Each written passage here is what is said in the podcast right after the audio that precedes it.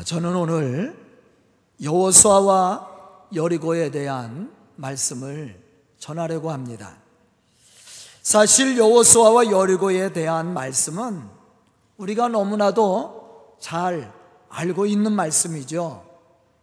제가 지금 이 말씀을 읽고 설교를 하려고 할 때 우리 성도들은 이미 아, 이 말씀이 어떠한 내용인지 다 알고 있을 겁니다. 아마 목사님이 어떤 설교를 할지 그것도 알고 있는 성도들이 있을 거예요. 아마 교회 학교서부터 교회를 나왔다면 수십 번, 수백 번 이 여리고 사건에 대한 말씀을 들었을 것이라고 생각이 됩니다. 그러나 우리는 이 말씀을 들으면서 좀 더 깊이 생각해야 될 것이 있어요.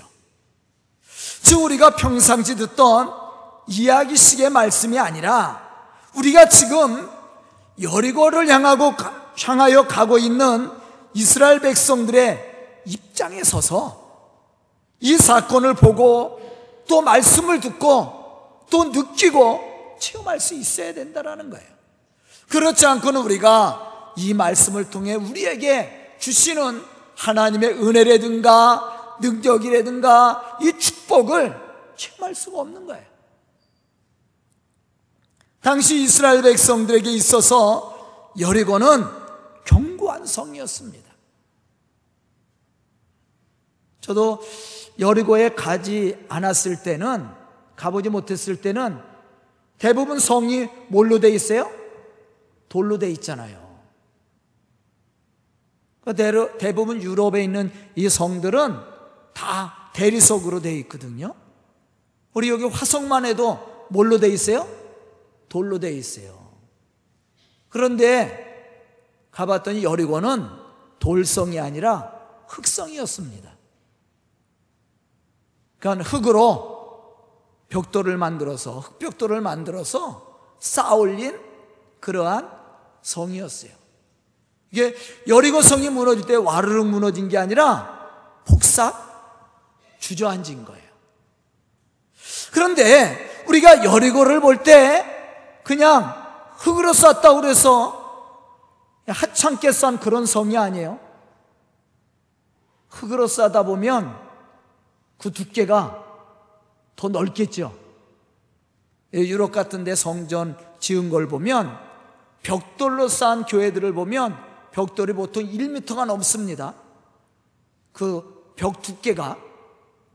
그런 것처럼 여리고 성도 흙으로 쌓기 때문에 더 두껍게 그렇게 올렸던 성이에요.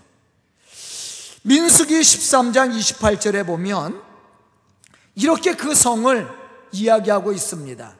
그 땅 거민은 강하고 성읍은 견고하고 심이 클 뿐 아니라 거기서 아낙 자손을 보았더라.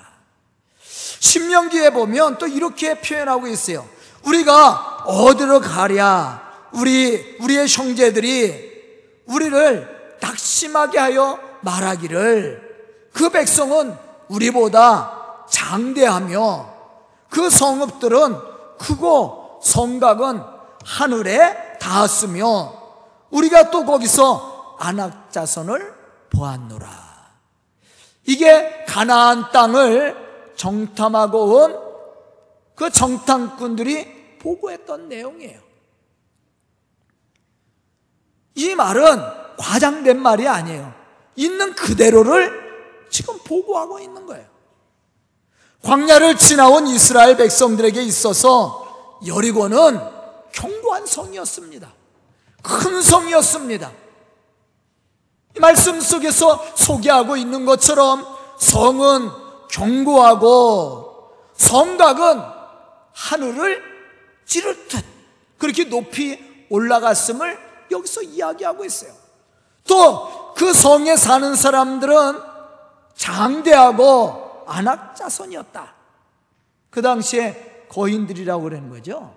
힘이 센 거인들로 구성된 그러한 백성들이었다라는 거예요. 만약에 이스라엘 백성들이 군사훈련을 하고 군대를 조직하고 좋은 무기를 가졌다면 여리고성을 쉽게 쓰러뜨릴 수도 있었을 거예요. 그러나 광야를 걸어온 이스라엘 백성들은 무슨 군사훈련을 하고 무기를 준비하고 군대를 조직했겠습니까? 이스라엘 백성들이 볼 때 여리고는 견고한 성이었어요. 만약에 세상적인 힘을 가지고 싸웠다면 그 성을 무너뜨리기를 불가능한 겁니다. 그러나 보십시오. 여리고 성이 무너졌습니까? 안 무너졌습니까? 무너진 거예요. 복사 주저앉은 거야. 지금도 가보면 그 성이 무너진 자체로 지금 그대로 있습니다. 성곽이 그대로 있어요. 여기서 우리는 참된 승리의 비결이 무엇인지를 발견해야 돼요. 무엇을 가지고 이스라엘 백성들이 그 견고한 여리고성을 무너뜨리고 승리할 수 있었을까? 더욱 우리는 오늘 여리고를 무너뜨리는 여호수아와 이스라엘 백성들의 신앙을 보면서 우리가 어떻게 복음의 사명을 감당해 나갈지 그 지혜를 배울 수가 있어야 돼요. 사실 우리가 예수를 믿지도 않고 알지도 못하는 사람들에게 복음 전하는 것이 쉬운 일이냐? 그렇지 않습니다. 바로 견고한 여리고 성과 같은 거예요. 도저히 무너뜨릴 수 없는 그러한 여리고 성과 같은 거라는 거예요. 그럼 우리가 어떻게 그렇게 닫혀 있는 그 영혼들의 그 심령의 문을 무너뜨리고 그 속에 예수를 전할 수 있을까? 저는 오늘 말씀 속에서 그것을 한번 생각하고 싶습니다. 첫째 비결은 이스라엘 백성들의 믿음의 시선에서 발견할 수가 있어요. 과연 이스라엘 백성들의 시선은 누구를 향해 있었는가? 본문 말씀을 보면 여호수아와 이스라엘 백성들의 시선은 오직 하나님에게 향해 있었습니다. 이게 승리의 비결이에요. 여호수아 이스라엘 백성들은 무엇을 중심으로 해서 여리고를 돌았습니까? 여호와의 언약계입니다. 즉 하나님 중심적인 신앙 가운데서 그들이 자로나 우러나 치우치지 않고 우리 속에 역사하신 하나님 능히 여리고성을 무너뜨리게 하시는 그 하나님을 바라보고 나갔다라는 거예요. 과연 지금 우리는 어디에 시선을 두고 있습니까? 신앙적으로 이것은 아주 중요한 질문이에요. 만약 여호수아와 이스라엘 백성들이 여호와 하나님을 바라보지 않고 세상적인 조건이나 여리고성의 외적인 모습을 보았다면 그들은 여리고성을 무너뜨리지 못했을 겁니다. 아마 겁에 질려서 여리고성에 근접하지도 못했을 거예요. 하지만 그들의 신앙의 시선은 여리고를 향해 있지 않았습니다. 다만 그것을 무너뜨리게 하시는 전능하신 하나님을 보았습니다. 이러한 신앙을 가지고 나갔을 때 그들은 하나님의 기적적인 역사를 체험할 수 있었고 그 경고했던 여리고성을 무너뜨릴 수 있었다라는 거예요. 빌보서 4장 13절에 보면 바울이 어떻게 고백하고 있습니까? 내게 능력 주시는 자 안에서 내가 모든 것을 할 수 있느니라. 아멘. 내가 하는 것이 아니에요. 능력 주시는 자 예수 안에서 우리가 하나님의 말씀을 믿고 선포할 수만 있다면 선포되어진 말씀은 기적을 일으키고 역사를 일으킵니다. 만약 이스라엘 백성들이 만약 이스라엘 백성들의 시선이 여리고 성에 맞춰져 있었다면 그들은 질에 겁먹고 아마 다 도망갔을 거예요. 왜냐하면 말씀 속에서 이야기하는 것처럼 여리고 성은 견고한 성이었습니다. 뭐 쉽게 무너지는 성이 아니에요. 그리고 여리고 성은 잘 조직되어 있는 군사가 있습니다. 좋은 무기를 갖추고 있어요. 도저히 무너뜨릴 수 없는 그러한 성읍입니다. 여러분들 돌로 싼 성은요, 이 기초만 무너지면 그냥 와르르 무너지게 되어 있어요. 그러나 흙으로 싼 이 성벽은요, 오히려 쉽게 무너지지 않아요.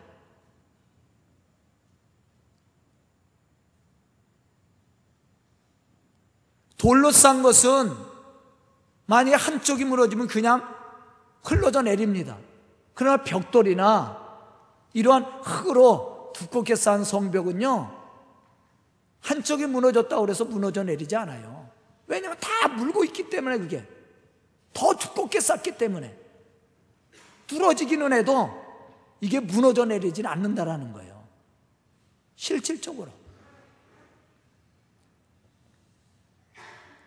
그런데 그러한 여리고성이 그냥 폭삭 주저앉은 거야.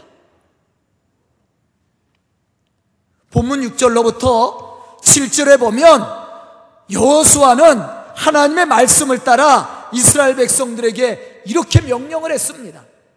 눈의 아들 여호수아가 제사장들을 불러 그들에게 이르되 너희는 언약궤를 메고 제사장 일곱은 양강 나팔 일곱을 잡고 여호와의 궤 앞에서 나가라 하고 또 백성에게 이르되 나가서 그 성읍을 돌되 무장한 자들이 여호와의 궤 앞에서 나갈지니라.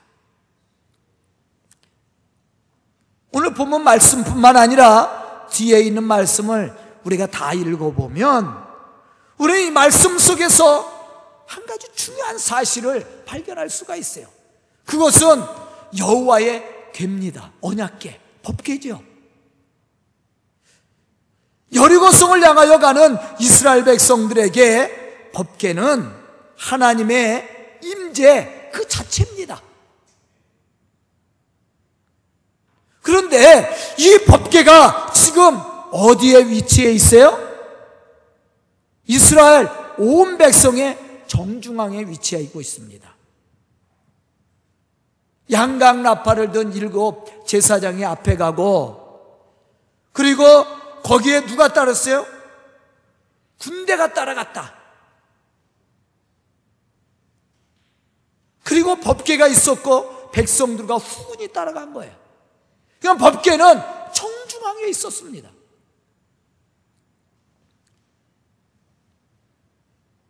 즉 다시 말하면 그들의 삶의 중심에 누가 계셨어요? 하나님이 계신 거예요. 이게 비밀이야, 비밀. 승리의 비밀. 왜 정중앙에 있었을까? 우리가 잘 알고 있죠. 모든 백성이 볼 수 있도록. 맨 앞에 있으면요, 뒤에서 볼 수 없어요. 맨 뒤에 있으면 앞에서 볼 수 없잖아요. 중앙에 법궤가 있으면 모든 백성들이 정중앙에 있는 하나님을 중심으로 해서 나갈 수 있었다라는 거예요. 우리의 신앙의 삶도 마찬가지입니다. 우리의 삶의 중심에 누가 계셔야 돼요? 하나님이 계셔야 돼. 그리고 우리의 시선은 누구를 향해 있어야 됩니까? 하나님을 향해 있어야 돼요. 그래야만이 우리가 믿음을 잃지 않고 우리가 믿음의 사람으로 주의 거룩한 역사를 이루어 나갈 수 있게 되는 거예요.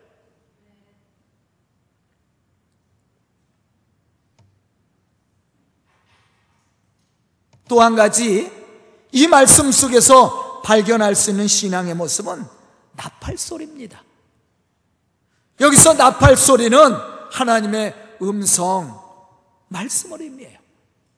이스라엘 백성들은 여리고성을 향해 나갈 때 이스라엘 백성들 향하여 소리치는 여리고성 사람들의 그 소리를 듣지 않았습니다. 세상적인 소리를 들은 게 아니에요.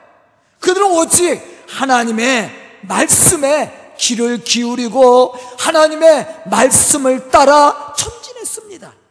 이것이 승리의 비결이에요. 하나님이 여호수아를 이스라엘의 지도자를 세울 때 무엇을 부탁했어요? 모세에게 준 율례와 법도를 지켜 행하라. 너는 좌로나 우로나 치우치지 말라고 얘기했습니다. 그럼 내가 어디를 가든지 무엇을 하든지 내가 너와 함께 할 것이고 내가 너를 형통하게 하리라. 아멘. 바로 우리가 이러한 신앙을 가져야 돼. 차로나 우로나 치우쳐서는 안 됩니다. 오직 우리 속에 역사하시는 살아계신 하나님을 바라보는 신앙이 필요해. 그래야만이 우리가 승리하는 삶을 살 수 있어요. 바로 이스라엘 백성들이 그러한 신앙을 가지고 전진했던 거예요. 만약에 이스라엘 백성들 아까도 얘기했던 것처럼 여리고성을 바라보고 여리고성에 있는 군대를 바라보았다면 아마 지레 겁먹어서 그 성 앞에 가보지도 못했을 거예요. 그러나 그들의 시성은 여리고에 있는 게 아니에요. 우리 가운데 함께 하시고 역사하시는 하나님께 있었습니다. 그렇기 때문에 그들은 믿음으로 전진할 수 있었다라는 거예요. 두 번째는 불평하기보다 말씀에 순종하여 하나님의 구원을 선포할 수 있었다라는 거예요. 이것도 중요한 신앙의 모습이에요. 여호수아 6장 10절에 보면 여호수아는 백성들을 향해서 이렇게 말합니다. 너희는 외치지 말며 너희는 음성을 들리게 하지 말며 너희 입에서 아무 말도 내지 말라. 그러다가 내가 너희에게 명령하여 외치라는 날에 외칠지니라. 저는 이 말씀을 보면서요. 야, 이 말씀이 진짜 우리가 신앙의 삶을 사는데 중요한 말씀이라고 생각했습니다. 왜냐하면 하나님은 이스라엘 백성들에게 말하지도 말고 또한 서로 대화하지도 말고 오직 하나님이 명령할 때만 외치라고 했어요. 만약 이스라엘 백성들이 여리고성을 돌면서 서로의 의견을 얘기하고 자기의 입장을 말했다면 어떻게 되었겠습니까? 아마도 바람 광야 가데스에 있었던 사건과 같이 이스라엘 백성들은 두려움에 휩싸여서 불평하고 원망을 했을 거예요. 자기의 경험을 말하고 자기의 주장을 내세웠다고 생각해 보십시오. 그러면 무슨 일이 벌어졌겠어? 왜냐하면 이스라엘 백성들이 다 믿음이 좋은 사람들이 아니에요. 그 중에는 의심하는 사람도 있고 하나님의 말씀에 부정하는 사람도 있었어요. 우리 교회도 마찬가지잖아요. 우리 성도들 이렇게 앉아 있는데 다 믿음 좋은 사람들이에요? 믿음이 다 한결 같아요? 말씀이 다 100% 믿어져서 믿음으로 순종하는 사람들만 여기 나와 있습니까? 안 그래요.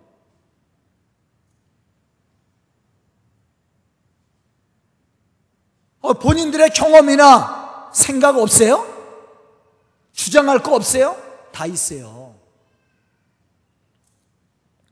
제가 늘 하나님 앞에 감사하는 내용이 그럼에도 불구하고 우리 성도들이 제 목회에 순종해 주는 것. 저 항상 하나님 앞에 감사합니다. 우리 성도들에게도 감사하고. 만약에 이스라엘 백성들이 서로 대화하고 여리고성에 대해서 의논을 하고 어떻게 할게 계획을 세웠다면 별놈의 생각, 별놈의 말들이 다 나왔을 거예요. 그것이 일치가 돼요? 안 돼요. 아마 불평도 나오고 부정적인 이야기도 나오고 그것 때문에 서로 다투고 싸웠을 겁니다. 하나님은 그러한 사실을 알고 계셨어요. 그래서 하나님이 여리고성을 돌 때는 말하지 말라. 너희 입에 아무 말도 하지 말라. 서로 의논하지 말라는 거예요. 여리고성에 대해서 얘기하지 말라. 다만 누구의 명령을 따라서 하나님의 명령을 땅에 따라서만 순종하라는 거예요.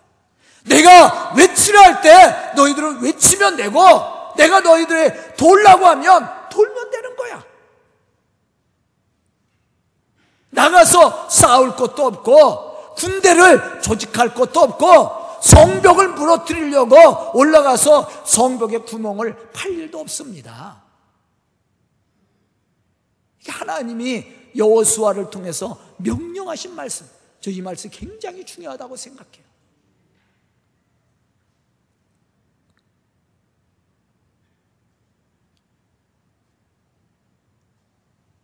속담에 사공이 많으면 배가 어디로 가요? 산으로 간다고 하잖아요. 저는 지금까지 이 성전을 개척하고 성전을 질 때도 마찬가지고 지금도 마찬가지입니다. 아까도 얘기했듯이 우리 성도들이 그래도 진심으로 제 의견을 존중해주고 순종해주고 따라와 준 게 감사한 거예요. 이 성전을 질 때도 마찬가지 아닙니까? 우리 얼마나 힘들게 해줬어요. 제가 우리 성도들에게 부탁한 기억할지 모르겠네요, 우리 장로님들. 네? 교회를 질 텐데, 이러쿵저러쿵 얘기하지 말고, 그냥 따라오만 달라. 왜냐면, 우리가 재력이 안 되잖아요, 교회가. 그 당시에 교인이 한 40명 정도인데, 네?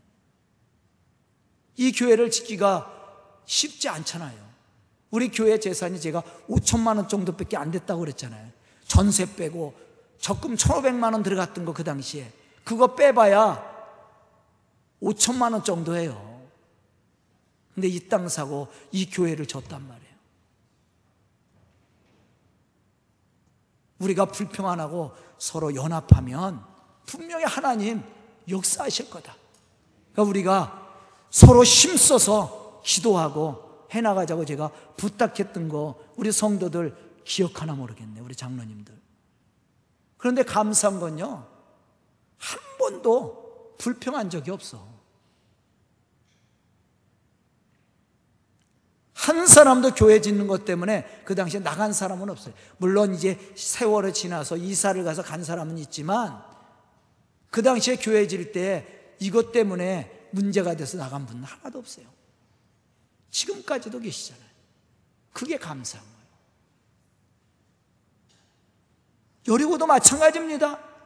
만약에 여리고성을 무너뜨릴 때 백성들이 불평하기 시작했다고 생각해 보십시오. 그건 견딜 수가 없는 거예요. 분열이 일어나는.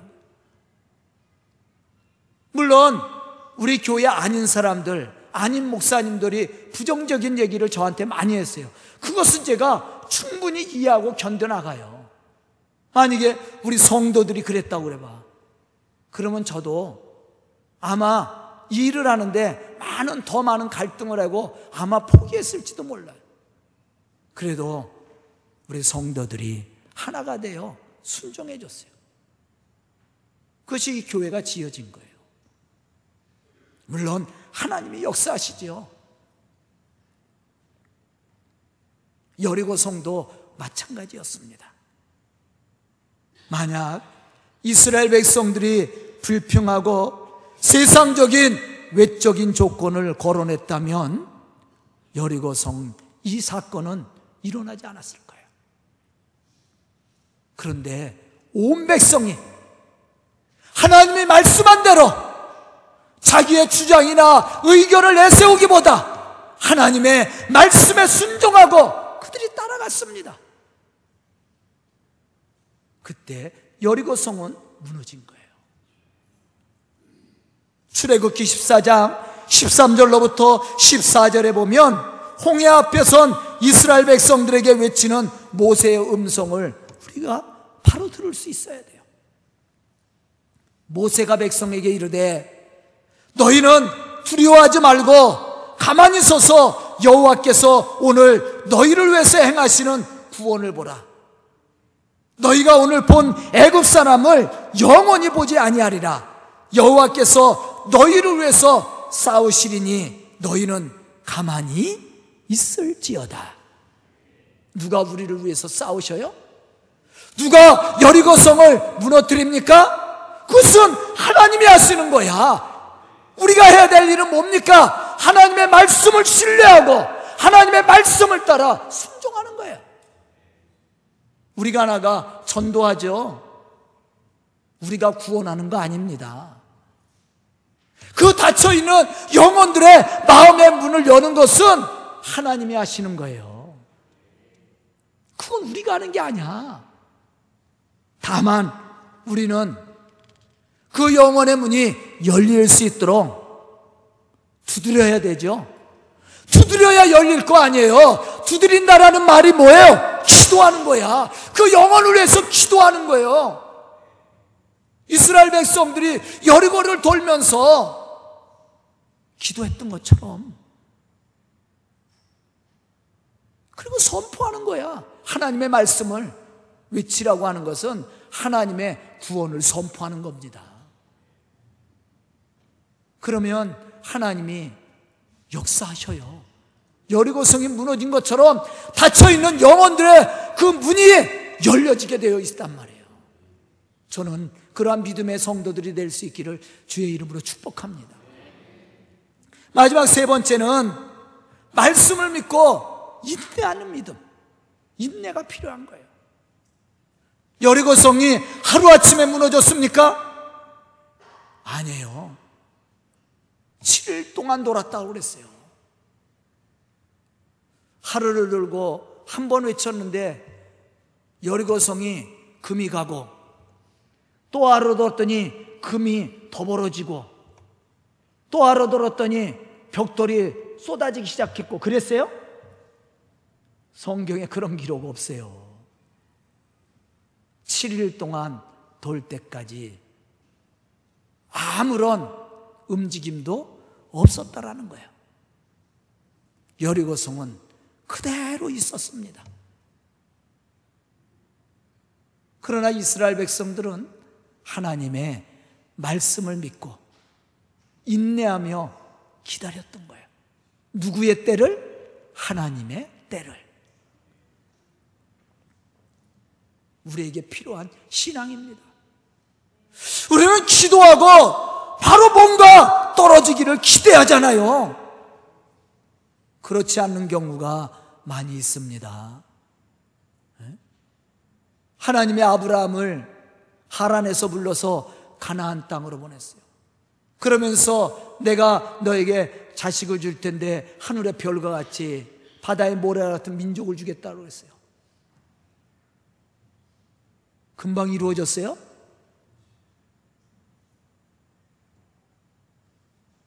몇십 년이 흐른 후에 아들 하나를 얻었어요. 그리고 또 몇십 년이 지나는데 하나님의 밭이라고 합니다. 그 횟수가 몇 년이에요?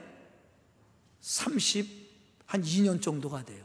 이삭을 바칠 때까지. 한두 해가 아닙니다. 하나님의 때를 기다릴 줄 아는 믿음이 필요한 거야. 우리가 나가서 예수 믿으세요 했다 그래서 그 영혼이 금방 아멘 하고 나와요? 거부하고 욕하고 핍박하고 그렇다고 포기해서는 안 돼요. 우리는 하나님의 말씀을 믿고 하나님이 그 영혼을 변화시키기를 기도하며 기다릴 줄 알아야 돼요. 포기하지 말고 실망하지 말고 그러면 하나님이 이루어 주셔요. 이스라엘 백성들이 하나님의 말씀을 믿고 7일 동안 여리고를 돌았더니 여리고 성이 무너졌습니다. 아멘. 시브리서 11장 30절에 보면 그러한 사실에 대해 분명하게 얘기해 주고 있어요. 믿음으로 7일 동안 여리고를 도니 성이 무너졌더라. 무엇으로 도른 거예요? 믿음으로 도른 거예요. 하나님이 말씀하신 대로 여리고 성이 무너질 것을 믿고 그들은 순종하며 인내하며 말씀에 따라 걸어간 겁니다. 그랬더니 여리고 성이 무너졌더라. 우리의 신앙의 삶도 마찬가지입니다. 우리가 승리하는 삶을 살고자 한다면 우리에게도 이러한 믿음이 있어야 되고 이렇게 믿음으로 인내하는 신앙이 필요한 거예요.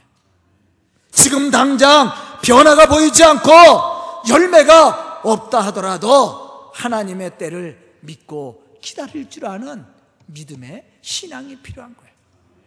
그러면 하나님이 분명히 말씀을 이루시고 우리가 믿음대로 행한 그 역사를 이루시는 것은 하나님이에요. 저는 오늘 말씀을 듣는 우리 성도들이 여리고성의 여호수아와 이스라엘 백성들과 같이 믿음의 시선을 하나님께 두고 또 말씀을 따라 순종하되 인내함으로 하나님의 거룩한 이 복음의 역사를 이루고 성취해가는 그런 믿음의 좋은 일꾼들이 다 될 수 있기를 주의 이름으로 축원합니다. 기도드리겠습니다. 은혜로우신 아버지 하나님 감사와 찬송을 드립니다.